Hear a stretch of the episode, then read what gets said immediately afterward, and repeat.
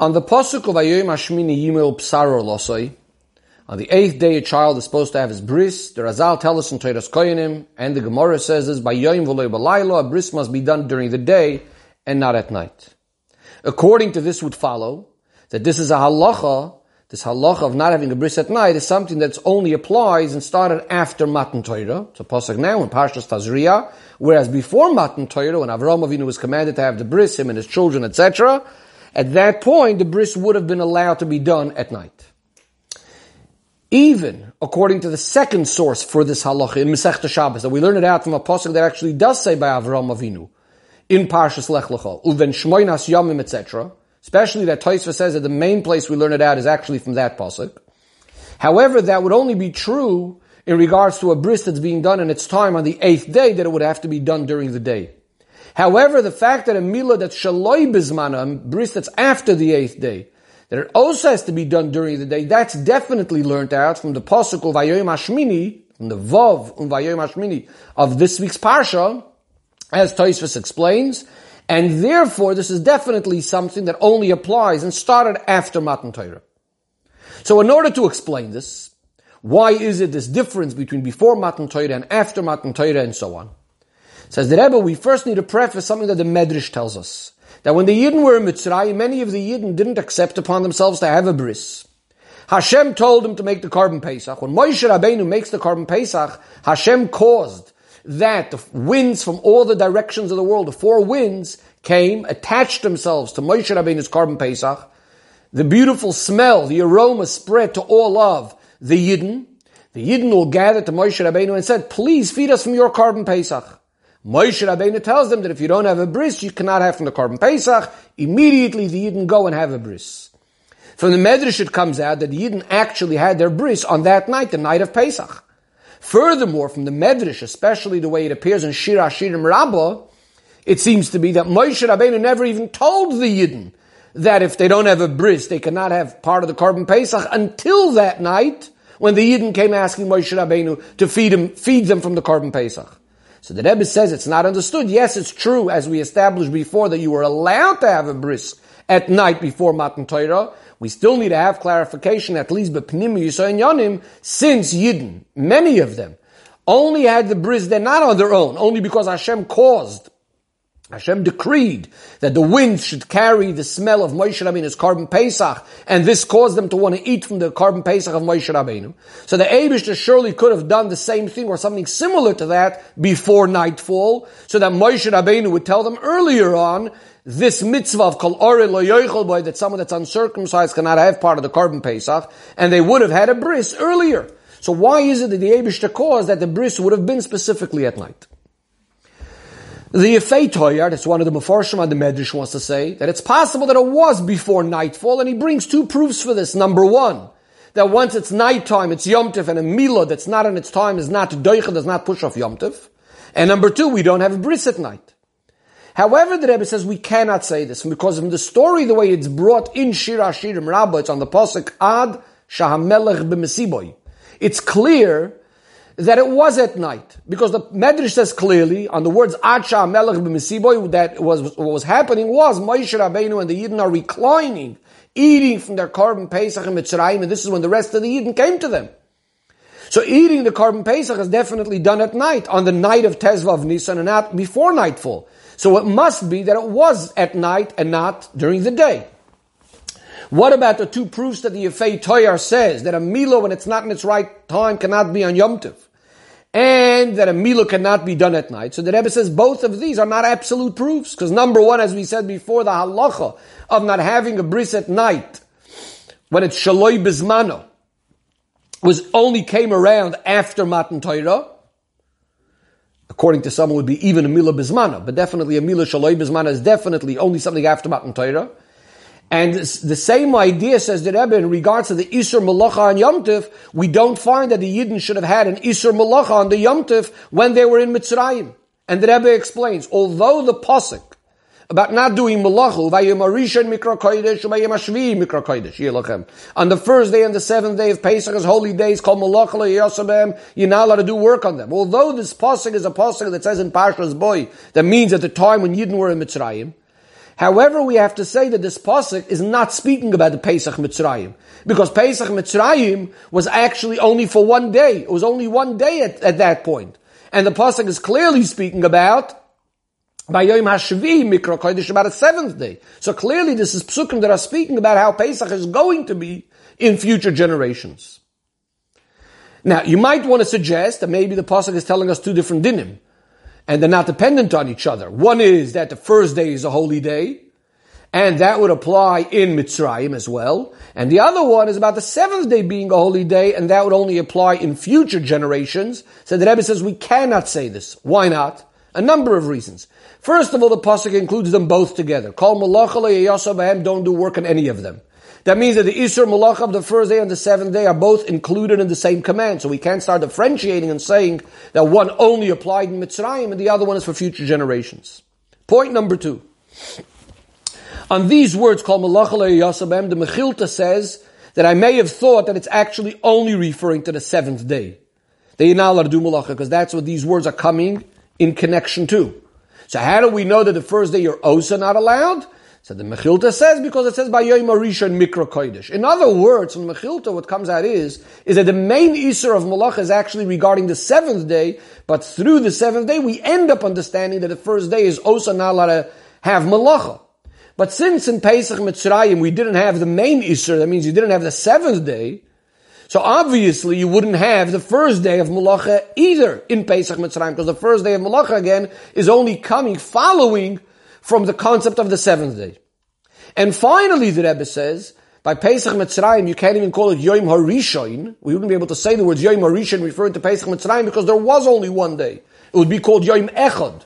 So in other words, what comes out from all of this is that in Pesach Mitzrayim there wouldn't have been a problem having the bris on that first night, as the Yefei Toyar is trying to say, that you couldn't have it at night and that's why it must have been by day, because again in Pesach Mitzrayim, there was no Isser Malacha at all on Yom Tov, so there shouldn't have been a problem in having the bris on Yom Tov. Says the Rebbe in Siv Dalad, even according to the opinion of the Ran, that in Pesach Mitzrayim there was an Isser Malacha, the Rebbe says we could still answer this problem that we had before with the Medrash of how could it be that a Mila Shaloi Bizmana should push off Yom Tov? In other words, if there is Isser Malacha, how could you have the Bris Milah on Yom Tov? So the Rebbe says we can answer it in the following way, but by first prefacing to look carefully at diuk in the lashon of medrash in the shira shirim rabba. The pasuk says, "Kula machuzei cherev melumdei mulchama ish charboy al yerechoy." What is this pasuk referring to? So the medrash says that when Moshe Rabbeinu told the Yidden about having the bris, as we said before, Immediately, each one took their cherev, each one took their sword, al yereche, that were on their thighs, and they circumcised themselves. So the Rebbe says, looking carefully at the wording over here, we need to understand two things. Number one, why is it relevant to say that they took a cherev, they took a sword? Why does the pasuk have to tell us they took a sword? The main thing seemingly was that they circumcised themselves immediately. Number two, ishchar boy. Each person took their own sword. Why is that relevant, whether it's their sword or they took the sword from someone else? Says that Rebbe, with this itself is being answered this question of this idea of Mila being done on Yom Tov.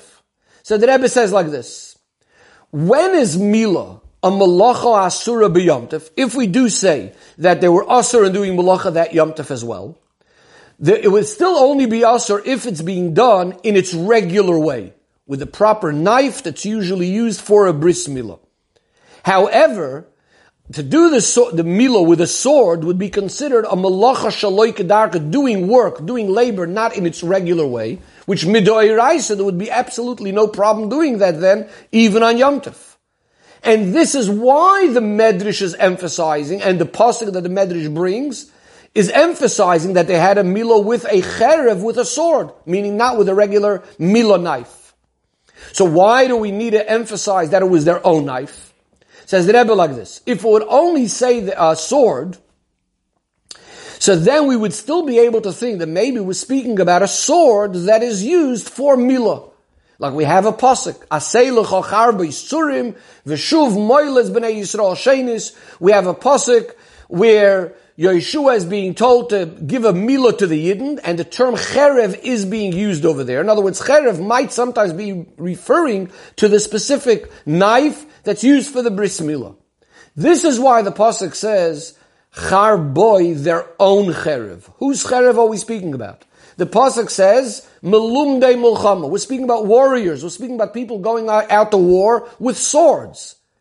And each person is taking their own sword, meaning a sword of war. We're not speaking about the knife that's used by the bris milah. We're speaking specifically about a sword that's for war.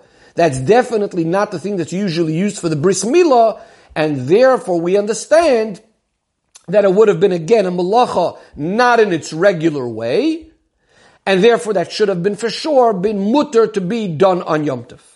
In conclusion, they definitely could have done it on Yom Tov. Again, either because there was no Isra Malacha or it was Shaloi Kedarka, not in the regular way of doing the Malacha. They definitely could have done it at night because it was before Matan Torah. So they had the bris milah at night. Based on this, we're back to square one to the question: Why did the Abishter cause it to happen in this way? Why didn't the Abishter make that the bris milah should happen before nightfall, before dark? Says the Rebbe says, "Hey, we're going to understand this by first bringing another explanation that's brought in Acharoinim for this question about how did the Yidden have the bris milah at night. And what these Mefarshim say is that the night of Yitzias Mitzrayim is, as it says in the Zohar as well, as the Pasuk says. This was a night that was shining like day. In other words, it was a night, although technically on the clock it was nighttime, but it was a night that was more like daytime. And therefore, these Acharoinim said it has the din of Yoim. So the Rebbe says there's a question asked on this as well. If the night of Yitzias Mitzrayim has a din of Yoim, then how can they fulfill the mitzvahs that are associated with Lila, with night? Eating of the korban Pesach, matzah, morer, etc. have to be done at night. So we must say that the fact that your night of Yitzias Mitzrayim is counted like a day is only in regards to the mitzvah of Mila and not in regards to these other mitzvahs. And this is what the Rebbe is going to want to, in the continuation of the Sikha, explain why. Specifically regarding mitzvahs Mila, it's counted as day, as we'll get to soon. And the Rebbe says, we can understand simply, these other mitzvahs are, we're told, they have to eat it at this night, the korban Pesach, Mosnechem Chagurim, with their loins uh, um, tied them with a belt and so on and so forth. So clearly those things have to be done at night. But somehow regarding mitzvahs Milo, we're going to say, it's counted as day and only in regards to mitzvahs Milo, and this is what we want to explain now, why that is. So to explain this with Pnimi and Yanim, why is it specifically regarding mitzvahs milah that we say that only in regards to this mitzvah, the night is counted like the day, v'layla kayom yor, the night shining like day, says the Rebbe, we know that the idea of Yetzias Mitzrayim is the concept of skipping over, jumping, a concept of Pesach. This is the idea of Yetzias Mitzrayim, going out of all limitations, out of all boundaries of nature. As we know, al piteva, according to nature, Yidden couldn't have gone out of Mitzrayim, both physically. We're told, Eved Yochel of Royach Mitzrayim, a slave couldn't run out of Mitzrayim, couldn't escape Mitzrayim. Beruchnius, we know the Yidden were sunk into 49 gates of Tumar Rahman al So how is it that suddenly all of nature is being nullified? And we could get out of all these limitations. This all starts off with the limitations the Meitzarim Gvulim being nullified in the whole of Seder Ishtalshalus.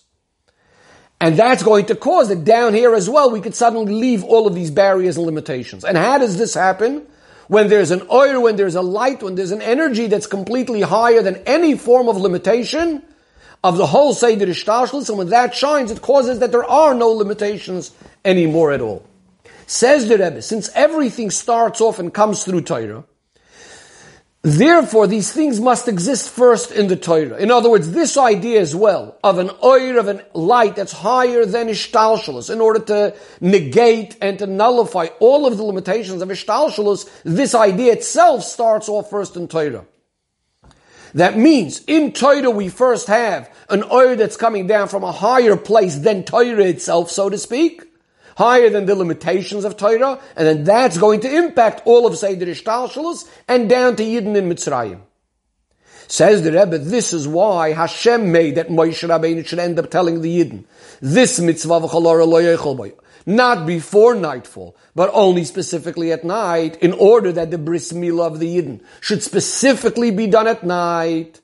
Not the way it's going to be after Matan Torah once we have the specific limitations already. That there needs to be a bris by day and it cannot be done at night and so on.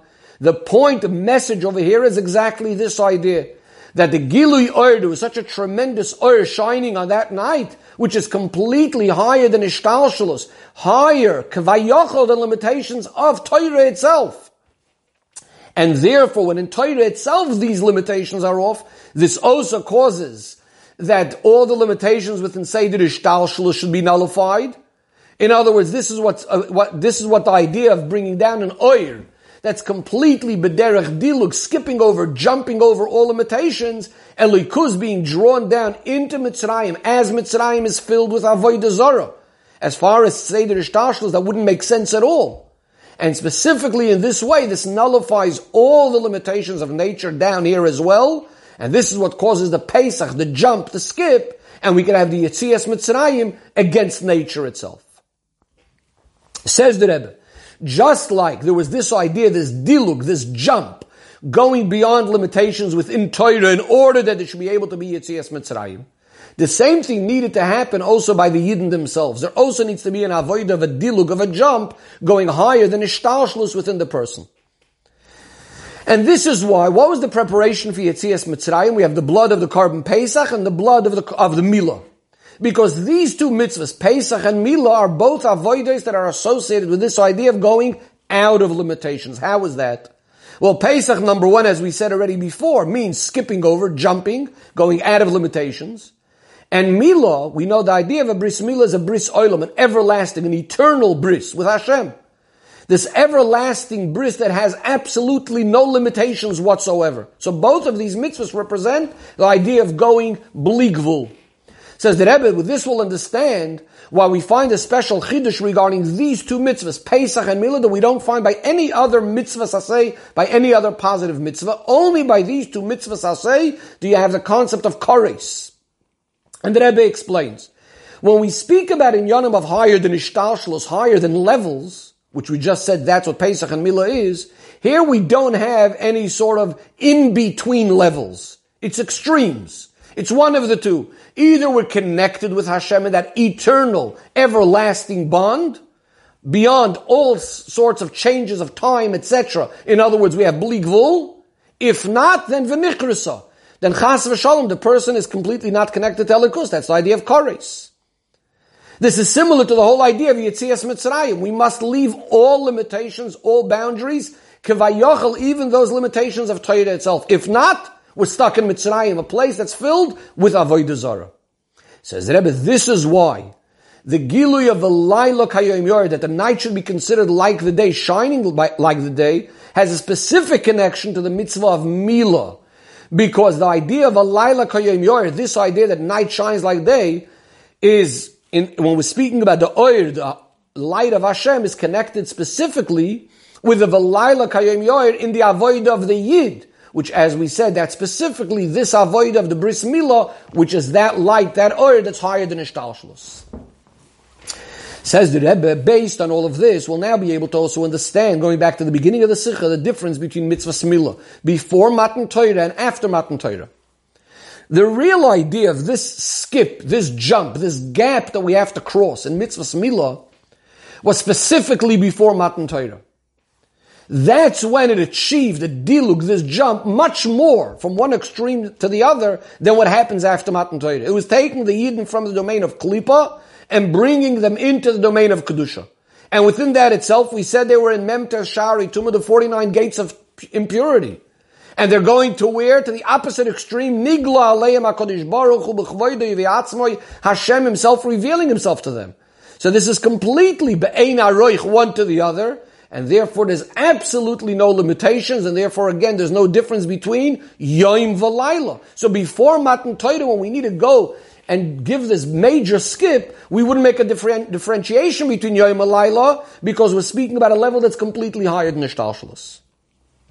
Whereas after Matan Torah, when Yidden are generally already in that order of Kedusha, already in that framework of Kedusha, and the bris oilam that's being made now through mitzvah samila is only part of a seder within kedusha itself. Therefore, it's already an avoided that has some sort of limitations, and that's why we're going to make differentiations as well between day and night, etc. Says the Rebbe the of all of this an avoidable poil. The avoid of Yitzias Mitzrayim, of course, as we know, exists in every single generation, every single day. Because every single level within Mitzrayim, every single level is a level of Mitzrayim, is a limitation compared to the level that's going to be above it. A lower level is already considered a limitation compared to the level just above it. So when we need to go out of our limitations, out of our Mitzrayim, we need to know that there is absolutely no limitations at all, not even of Torah Kivayochel. In other words, we need to break through all barriers. Similar to what says in Tanya, that when Chas v'sholem, a person was speaking about a person being over on Hashem's rotzoin, which is like the idea of Golos Mitzrayim, then in truth there's no difference between what you may consider the lightest of the lightest Aveda and the strictest of the strict. Because if we're speaking from the perspective of Hashem's rotzoin, which is higher than logic, higher even than seichel of kedusha, so to speak, all mitzvahs are actually equal. And this itself, in other words, not wanting to be disconnected from Hashem, brings out even in the Kal Shabakalim and even the most light-headed Yid, that he too will be Moiser Nefesh, even for what seems to be as a diktu as a very small Aveira, and maybe even only from Midrabanon, and he'll go without any cheshbonis, without any calculations at all. And surely, there's no limitations of day and night, meaning to say that there's absolutely, absolutely no difference whether the person is feeling that it's illuminated by him, that he has light, or whether he's in the dark. It doesn't make a difference to him whether he feels tired, right? Tired whether he has various different ritzoinos and taivis, etc. Rather, he approaches and he goes out with a way of gevura higher than Tam Vadas. He approaches, he takes out his sword and immediately circumcises himself, meaning he connects himself to Hashem through fulfilling Hashem's rotzoim in a way of yisoid and iskashrus and a bris oilam with the Eibishter forever and ever.